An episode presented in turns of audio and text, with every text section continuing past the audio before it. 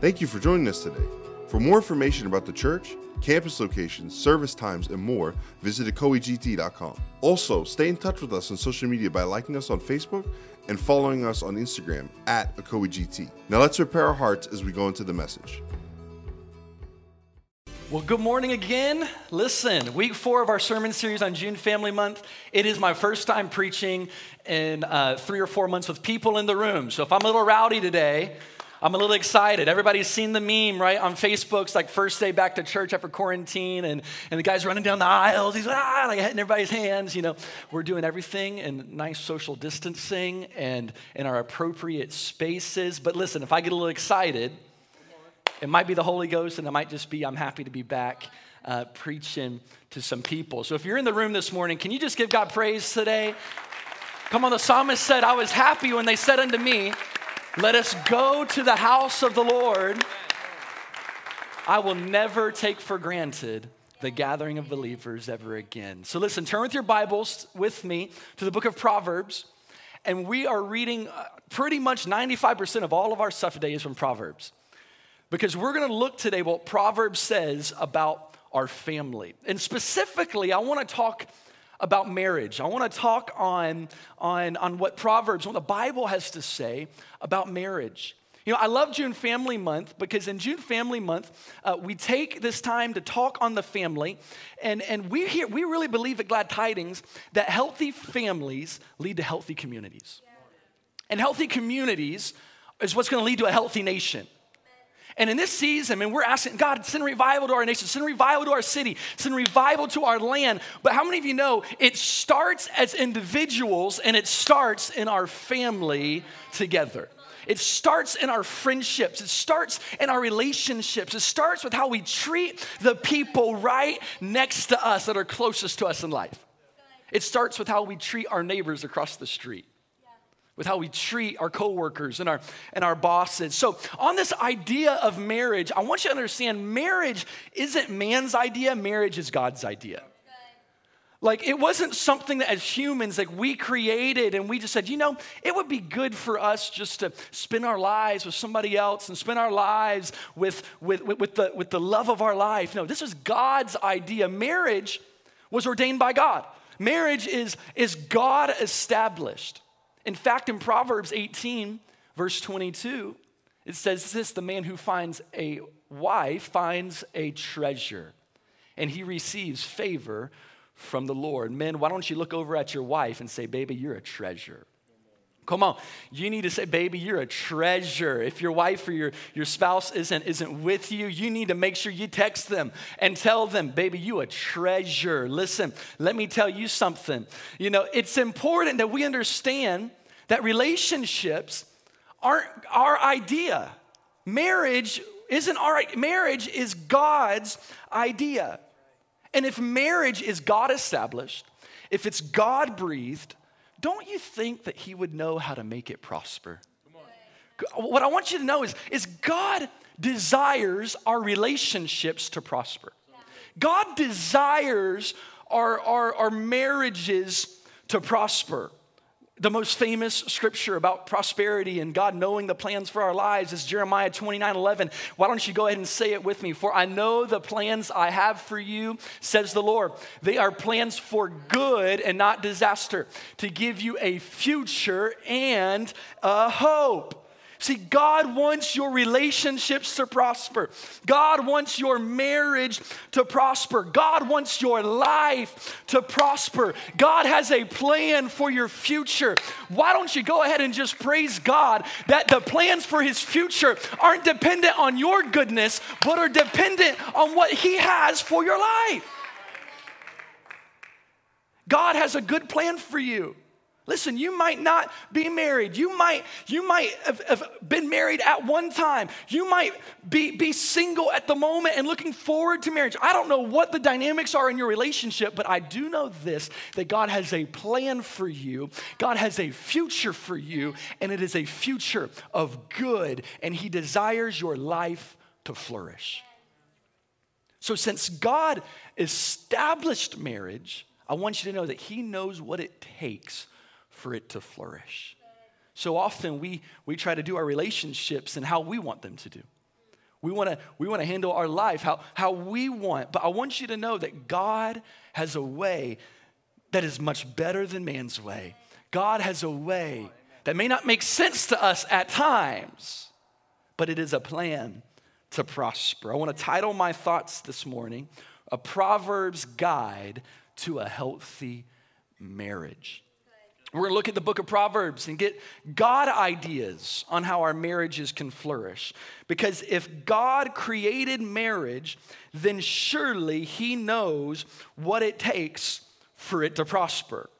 Now listen, I understand that there are many listening that aren't married. You've had a bad marriage. A marriage didn't end up how you were hoping. And the tendency in these moments is to close ourselves off from relationships or close ourselves off from conversations. And well, this doesn't apply to me. Listen, the word of God will apply to our lives in every season, and there's going to be things that you can take that you can carry into your next relationship. If you're single, go ahead and prepare for your marriage right now. If you've had a bad marriage or a bad relationship in the past, listen, take these notes and say, all right, I'm going to apply this to my life so that the relationships I have around me are going to be healthy in Jesus' name. So let's dive right in. Proverbs 3:5-6 says, trust in the Lord with all your heart. Do not depend on your own understanding. Seek his will in all you do, and he will show you which path to take. I really believe that we got to approach our relationships the same way that we approach every other aspect of our lives. What I've found, even if we're all honest with ourselves, when we approach our marriages, we approach it different than we how approach our jobs. Right. Sometimes we go, God, I need your help in my job. God, I don't know what I'm doing. I need your help in this. But when it comes to relationships, some way, somehow, we think we know it all, right? We arrive as if I'm always right and the other person's wrong. And we approach our relationships different than how we approach other areas of our life. You see, we say, God, I don't have the right answers. I need your answers. We got to approach God and saying, God, your ways are higher than my ways. So I lay down my ideas, the world's ideas of what healthy relationships look like. I lay down this preconcept. God, I lay it down and I want to take on what you have for me. And we sometimes think that God gives us guidelines to shame us. Guidelines for marriage to shame us, so what happens is we try to do things on our own. But I want you to know this, God doesn't give us guidelines to shame us. He gives us guidelines to shape us. God is in the business of shaping you to the image of Christ. God is in the business of shaping you into who God wants you to be. He's in the business of taking you to the bright future that he says in Jeremiah 29:11. And he lays out some guidelines for relationships to say, hey, I'm not going to shame you. I want to shape you in your life. See, God wants to prosper you. God wants to give you a hope. He wants to give you a future. But understand this, God will not prosper you at the expense of shaping you. Wow, that's good. God isn't gonna prosper you at the expense of shaping you. So it brings me to a question today that I want to ask, a rhetorical question. How are you building your home? How are you building what is the atmosphere in your home with your kids, with yourself, with your roommates? How are you building your home? Proverbs 14:1 says, the wisest of women builds her house, but folly with their own hands tears it down. What is it saying here? The wise person builds up their own house. They don't tear it down. They're about building what God has put in front of them. They're not about tearing down what God has put in their life. You see, it seems obvious, but we all fall victim to this, that we fight with our spouse, we fight in relationships, and we give them the silent treatment. You know, we go, I'm going to show them, I'll teach them to hurt me, to ignore me, to disappoint me, or we try to get even with our words, right? We try to get even, or we deliberately don't mow the lawn, men, right? Or we don't take out the trash, or we forget that appointment, all to prove a point, to win an argument, to maintain our pride. But I want you to understand this. It's not an argument that we're winning. It's the house that we're tearing down. Wow. It's a relationship that we're not building up. It's a relationship that we are building down. So what do we end up doing? End up making ourselves miserable. We lose. And then we've caused it. And then tearing down our own house. It's called biting your nose to spite your face. It's what the scripture calls foolishness. It's how we can destroy the peace of our own house by our own hands. Wow. But what does the proverb say? The wisest of women builds her house. Okay. I'm going to say it like this. The wisest of people build their house. Okay. You may not know it, but you are building your house right now. Yeah. You're building a house that your children are looking at, are learning from. You're building a home. So we're going to look at three things today. How to build healthy relationships. How to build a healthy marriage. But what Proverbs says. Point number one, if you're taking notes, is this. Stop the merry-go-round. Say that with me.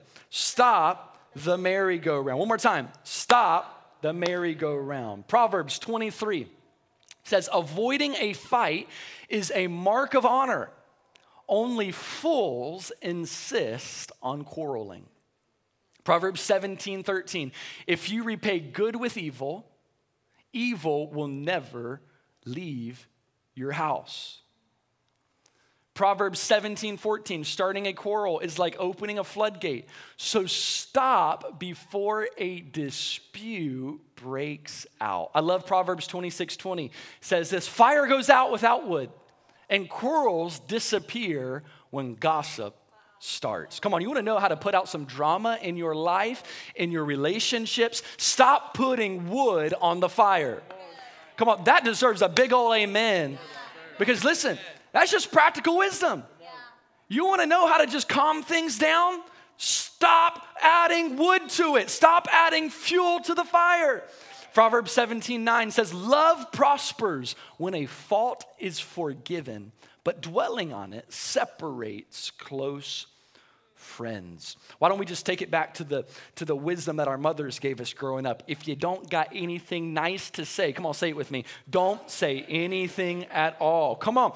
Why don't we just return to that simple truth? If we're going to build a healthy marriage and healthy relationships, we have to stop the merry-go-round.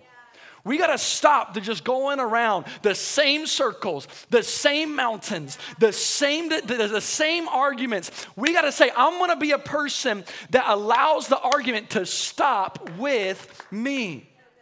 See, we got to be willing to lose the argument and apologize first.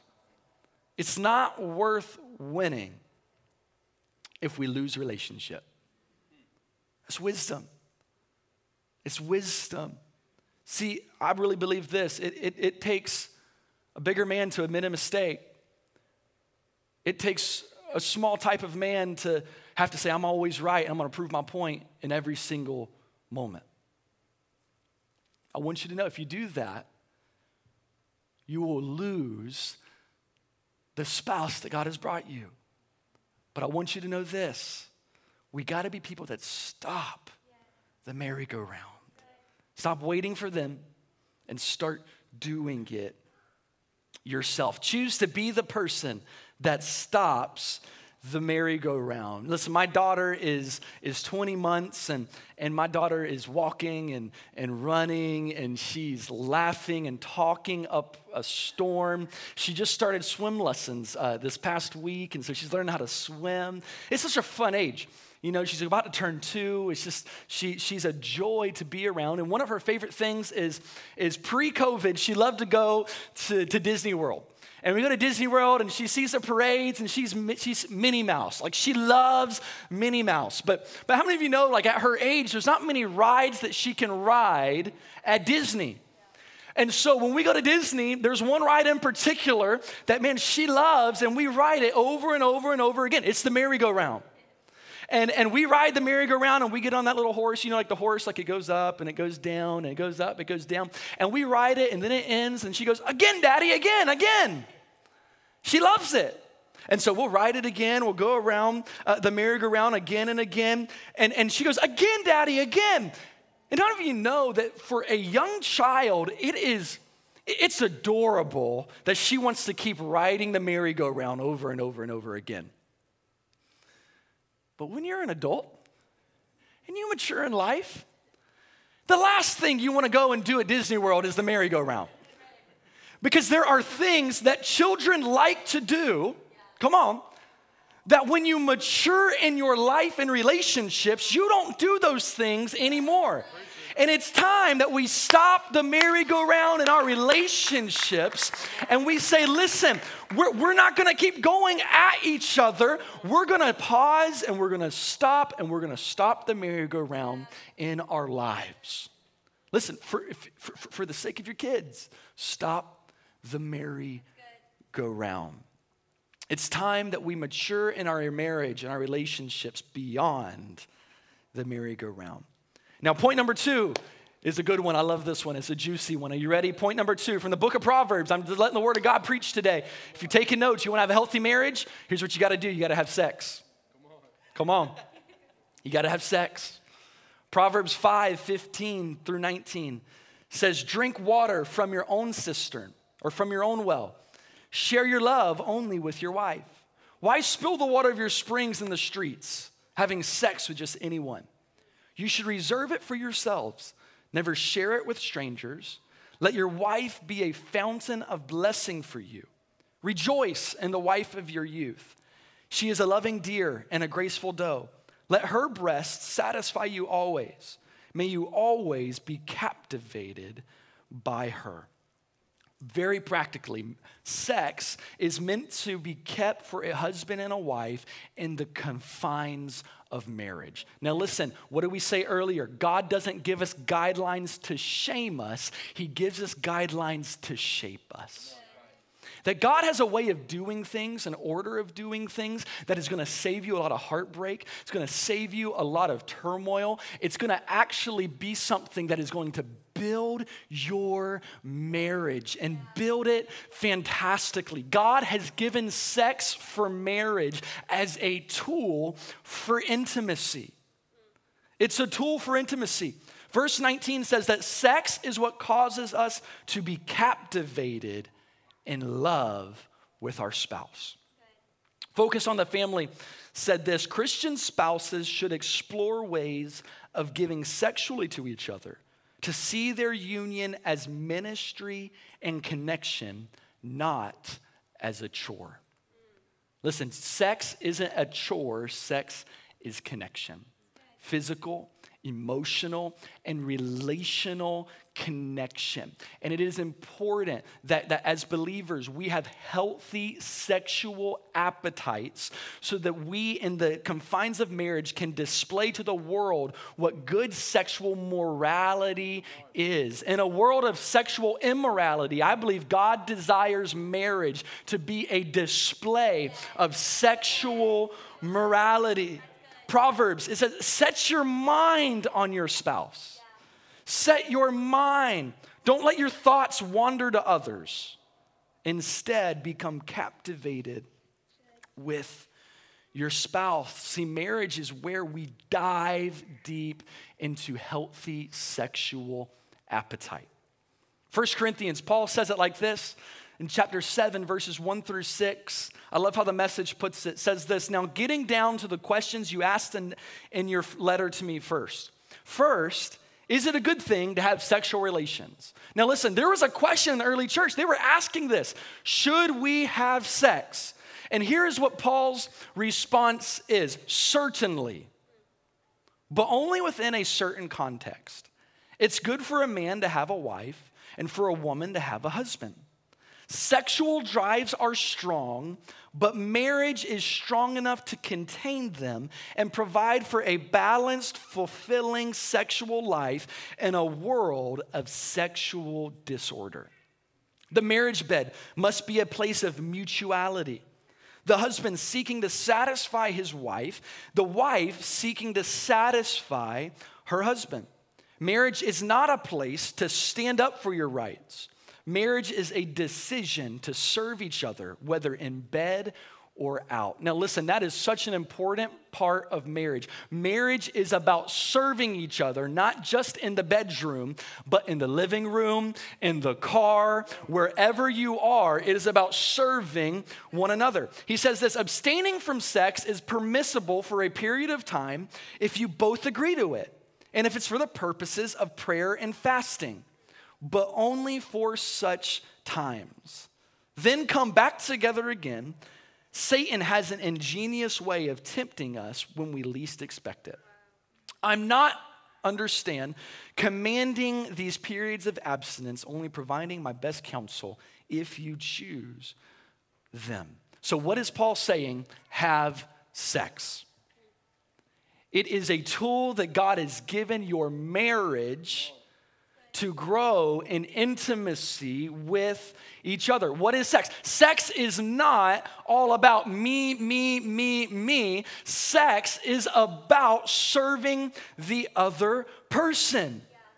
Listen, you might be listening and you may say something like, well, you know, we're just not in love like we used to. We don't look like we did in our 20s. We just, you know, this and that. And there's going to be ways to say, well, there's reasons why we don't have sex or why we aren't in this feeling of love like we used to be when we were younger. Listen, do you want to feel like you're in love again? You want to feel like you did when you started dating and when you got married and your first couple years of marriage and how it was great? Well, listen, I want to give you a practical tool. In psychology, there's a term called praxis. Praxis is the practice that your emotions follow your actions. The idea is this: if you want to feel in love, start doing the things that you did when you were in love. Michelle Davis, who's a renowned family therapist, says this: women want to feel close and connected emotionally before they're physical. Men want connection on a physical level before they invest in meaningful conversations or quality time together. Both people end up going to their respective corners and waiting for the other person to change. We have to stop waiting for the other person to change, and we got to start changing our actions. Michelle goes on to say this: it's this slow drip of disconnection over time that leads to people questioning their feelings about their spouse. And when this happens, irritability is a byproduct.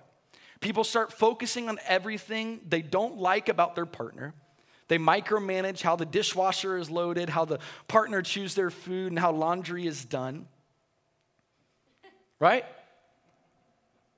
So how do we move towards a solution when our relationships have reached this point? We got to ask this question. What was different about your relationship when you enjoyed your spouse and your relationship more? You know, common answers are spontaneity before we had kids. You know, spontaneity. You know, we used to talk more. You used to ask me how my day was. You used to not act like you were disgusted every time I asked a question. We had more sex. We went to the movies more. We tried new restaurants. Most of these things are possible to reproduce. Most of what we're saying that we miss are actually possible to do again. And so we have to start doing now like you would when. Amen? Amen. Point number 3 today on Proverbs. You're going to have a healthy marriage. We have to listen first and speak second. Proverbs 12:18 says, some people make cutting remarks, but the words of the wise bring healing. Proverbs 13:3, those who control their tongue will have a long life. Opening your mouth can ruin everything. Come on. Proverbs 17:28, even fools are thought wise when they keep silent. With their mouths shut, they seem intelligent. Come on, you want to raise your IQ level, just be quiet a little bit. Proverbs 10:19, too much talk leads to sin. Be sensible and keep your mouth shut. I'm going to tell you, like my youth pastor told me growing up, God gave you two ears and one mouth for twice the listening and half the talking. Come on, somebody. Pastor talked on this last week. You got to listen a little more. And it keeps getting brought up. I mean, even before we started June Family Month, Pentecost Sunday, we had a whole day talking about listening. And God is trying to tell us something in our spirits. God is trying to tell us something in our relationships. We got to start listening, and not just listening to get our point across, but listening to learn. We got to start listening to hear what the other person is telling us. We got to start listening to understand the viewpoint of the other person. We got to start listening to learn, not listening to say, well, here's how I can make my argument better. It's time we listen to learn. But so often, right, we listen to make a point. But it's important that we hear what is bothering your spouse. Hear what is on your spouse's heart. Get past the arguing and offense and listen first. There's many times in marriage, we'll be driving in the car, my mind's just another place, and I'll notice, oh man, my wife's talking. And I'm like, okay, I got to pick up on this conversation real quick so that when she asks me, did you hear what I said? I can at least give her back the main points, right? So men, we like to listen to the main points of the conversation, but we kind of forget the details a little bit. What is listening to learn? It's not just listening to the main points, it's listening to the details.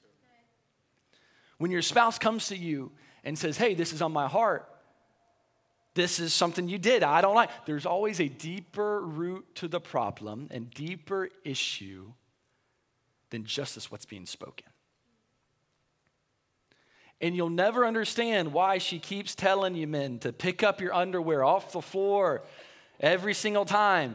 And it gets a little more frustrating every single time. She's getting frustrated. Listen, and it's feeding into an unhealthy dynamic in a relationship. And men, we got to start listening to learn. Women, listen to learn. So I'm going to give you three tools for listening. Everybody can do this. It's going to be really, really, really practical. Three tools for listening. Number one, put your brain into gear before your mouth. I thought I would get a lot of amens from the women in the house today. Put your brain into gear before your mouth. When you come home from work and you see your spouse, put your brain into gear before your mouth. Listen, we can stop there and learn a lot, amen? Point number two, tools for listening. Count to 10 before you let it rip. No, I'm talking about your mouth, gentlemen. I didn't hear that point that way till I just said it out that time. The other services might get a different way, but count to 10 before you let it rip. And it isn't going, listen, baby, you better get out the room because, listen, something's about to rip. No. Before you say it, just sit on it for a moment. But before, there's just no recovering from this, is there? I'm trying to move on, ladies and gentlemen. But listen, before you say what's on your mind, just sit and just wait. Just count for a moment. What's another tool for listening? The third tool is this. Begin your sentences with I rather than you. Yeah.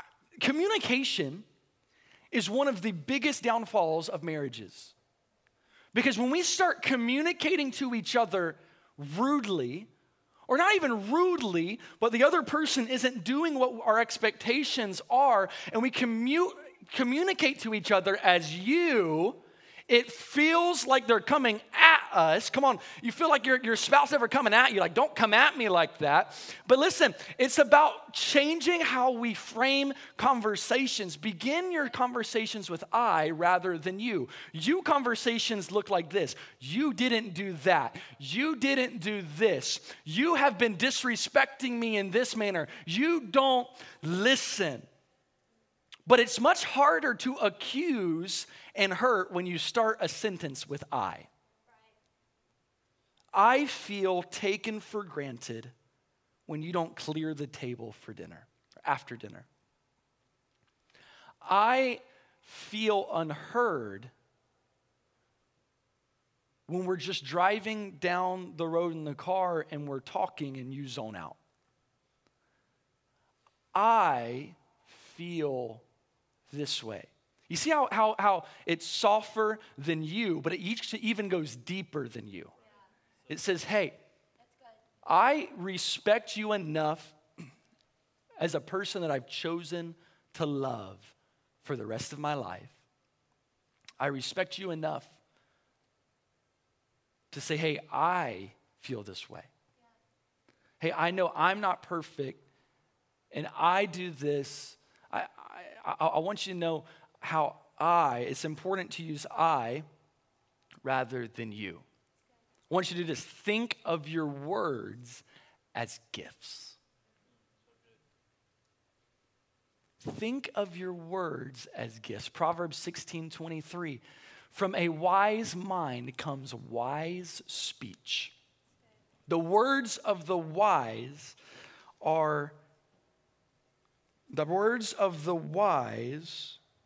are like honey, sweet to the soul and healthy for the body. Listen first and speak second doesn't mean that you should not say anything at all. It just means that we got to say, I'm going to think of my words as gifts. Yeah. And when in relationships, my spouse, in my relationship with my kids, when I give them a gift with my words, is the present they going to open up going to be like honey to them, or is it going to be like coal in their stocking? Seeing our words as gifts. Are we putting our brain into gear before we put our mouth into gear? Ask ourselves, how can what I'm about to say build up my relationships? Think of your words like honey that are sweet to the soul and healthy for the body. Are the words you're speaking adding life, building up your marriage, or are they taking away and tearing down? It's important that we do not forget marriage is a gift from God. Your spouse is treasure. I understand the difficulties of marriage. I understand the difficulties of relationships. And the hard thing about relationships is relationships are a two-way street. You can be trying to make it work in a relationship, but if the other person isn't, it's going to be a rough road. You can't control other people. You can only control what you do. So it's time that we stop going around the merry-go-round. It's time that as believers in marriage, we show the world what a healthy sexual appetite is meant to look like and what sexual morality is. And it's time that we listen first and speak second. Listen, God knows what it takes for your marriage to flourish. God knows because He created marriage. And the tools of the Word of God are not there to shame us. They are there to shape us because God knows what it takes to shape your marriage. We got to stop waiting for the fairy godmother just to come and fix it all. we got to say, I'm going to start doing my part. See, there might be things in your marriage, in your relationships, that you got to say, these were not God's ideas. These are my ideas. Proverbs 14:12 says there's a path before every person that seems right, but in the end, it leads to death. I'm reminded of Proverbs 3:5. What did it say? Trust in the Lord with all your heart. Do not depend on your own understanding. Seek His will in all you do, and He will show you the path to take. What is it saying? Hey, the path that you think is right, that the world thinks is right in relationships may not be right, and it's going to lead to death. But the promise is this: if you seek the will of God for your relationship, you seek the will of God for your marriage, you seek the will of God for every aspect of your life, He will show you the path to take, and it will lead to a life of prosperity and hope and a bright future. Why don't you give God